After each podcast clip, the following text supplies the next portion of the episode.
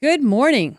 It's great to be with you this week. I'm Sheba Siddiqui in this week for Greg Brady, who is off on a well deserved vacation and will be back next Monday. Have you ever been attacked for no reason? Whether it was verbally or physically? Somebody else could have been having a bad day and they take it out on you, a grocery store cashier, a barista, even a family member in your household. You know, most of the time, we let it slide. I let it slide depending on the situation, depending on you know the context of what's happening, but it also depends on the level of the attack. Was it someone just being snide or having a bad day or could have been a bully at school with one of your kids? Maybe a boss who's who's tends to take their frustrations out on you. What if it was at your place of worship? Like the Quebec mosque attack in 2017 by a man who killed six worshippers on a quiet Sunday evening and injured five others. I remember reading about that and wondering if that could ever happen to me when I went to my mosque. Imagine being scared to go to your church or your synagogue or your temple. A fear of being shot specifically while you're there to congregate with your community and pray, and worried about if there's going to be a bullet through the back of your neck. And then on June 6th, 2021, a Muslim family in London was out for a walk. Just like we all were during the height of the pandemic, when there was literally nothing else to do. And they were struck by a truck in what police describe as an anti Muslim hate crime by another young man. A little boy lost his parents his sister, and his grandmother that day. Because some guy didn't know where to take his rage and his depression.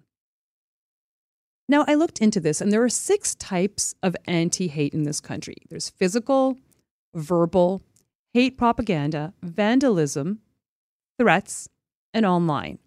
And we've also got Bill 21 in Quebec that doesn't allow anyone, almost anyone, with a religious symbol to work in the public sector. I wonder if that includes wearing a cross around your neck.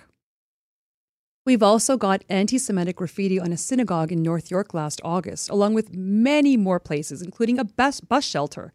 And I remember a school around that same time as well. Why am I talking about this? Well, I want to tell you about an experience I had last Saturday night, which was Eid day. See, Eid is a huge deal in my household. I've got four young kids. They look forward to it all year long, and we get two Eids a year as Muslims. The first one was in May, after the month of Ramadan, and the second one was this past Saturday. Now, for the first time in years, we had a really big Eid party at our house. We invited all of our family, everyone who's been segregated at all the different camps during this pandemic. Everyone came over. You want to be inside, you be inside. You want to be outside, you be outside. Do whatever you're comfortable with. Let's just come over, celebrate. Kids were in the pool. There was food everywhere. It felt so festive. And it ended in the afternoon, ended, I'd say, late afternoon. And that evening, my husband and I decided let's take our kids to Celebration Square in Mississauga for an Eid festival. Now, this was a, supposed to be a huge festival. There are going to be rides, games, a stage with performances, comedians, musicians, and my favorite, tons of food. Earlier that morning in Celebration Square, Mississauga Mayor Bonnie Crombie had given a speech, and she was there along with NDP leader Jagmeet Singh, who had also said a few words. Uh, and throughout the day, I heard there was a total of 40,000 people who came by this festival. And there were also many other Eid festivals all over the GTA that day. So around 7:30 p.m., we got to the square, we parked our car, and we started walking towards the center of the square. Uh, now there was a family a few feet ahead of us who was walking as well, and they were we were all heading right to the same party area. And they got to the intersection ahead of us, and then they just quickly and abruptly turned around and walked right by us. And I didn't make anything of it. I thought maybe somebody forgot. It was it was a, a mother, a father, and two young kids, a little boy and a little girl. And I thought, okay, they must have forgotten something in their car. Not a big deal, whatever. But as we approached the intersection, we saw a young man stop his car. I don't remember the make of it. It was black. It had four doors. It was a sedan. It could have been maybe a Honda Civic, Honda Accord. We saw a man get out of his car and he left the driver's side door open right in the middle of the intersection. And keep in mind, there's police everywhere. There's police trucks blocked off, police cars blocked off, and there's you just see cops everywhere. So as soon as he came out of the car in the middle of the intersection, blocking all traffic, cops, there were four cops that just came running towards him. And he starts crying and screaming and putting his hands over his face, and he's kneeling on the ground in the middle of the road at this point, And he starts saying again and again, I was thinking about doing something. I was thinking about doing something. And we're watching all of this unfold. So please, please start bringing him over to the sidewalk. We're walking towards them. And the police haven't told us, you know, get off, move out of the way, get out of the way. An occupational hazard, if I see trouble somewhere publicly, I go towards it. I like to know what's going on. So we kept walking towards him with my family. Uh, and the cops had they they had him. They brought him over to the sidewalk. And another cop got into his car and sort of drove it over to the side of the road because he was blocking traffic. The intersection was fully blocked, and there was a crowd that was starting to form just around us watching him. So we cross the road, we turn around, we see what's happening. We watch this guy, and he's moaning and he's crying. And police keep asking what he's taken, what he's on. What are you? What what have you been taking today? What did you take? What are you on? And the family who had initially turned away joined us on the other side of the road, and they said they heard him yelling that he wanted to do something. And they just got away as quickly as possible. And the dad in the group said to me, You just never know. Now, I wasn't scared, but we stayed around and we watched him for a bit. And my kids had a lot of questions. That was really hard because I try to be as honest with my kids as possible, age appropriately.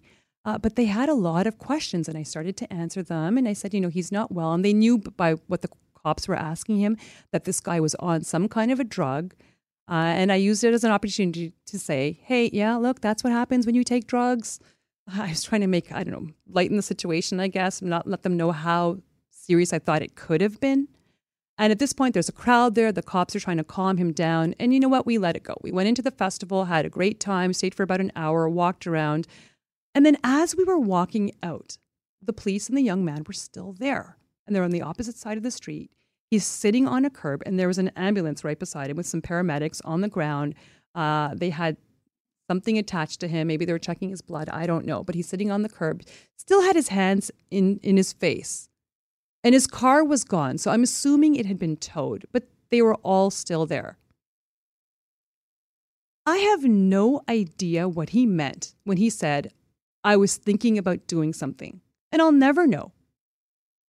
But he's outside of a Muslim Eid festival having what seemed to be a mental breakdown. I don't know if he was thinking about hurting somebody, hurting himself, if he was having a bad day, but there was some kind of a mental health issue going on. And it made me think about my reaction to all of this. I was never scared when I saw him, like the other families around us were. And here's why I assume that would never happen to me. It's Eid day. It's a beautiful, sunny summer Saturday evening. We've just had the best day with our family after so long. There's no way something like that would ever happen to me. And then I wonder if that's how Fayaz Afzaal felt the day he went for a walk with his family that day in London, not knowing he would never see them alive again. Something has to change. There is a huge mental health epidemic among young men right now. I don't know what that is, but something has to change.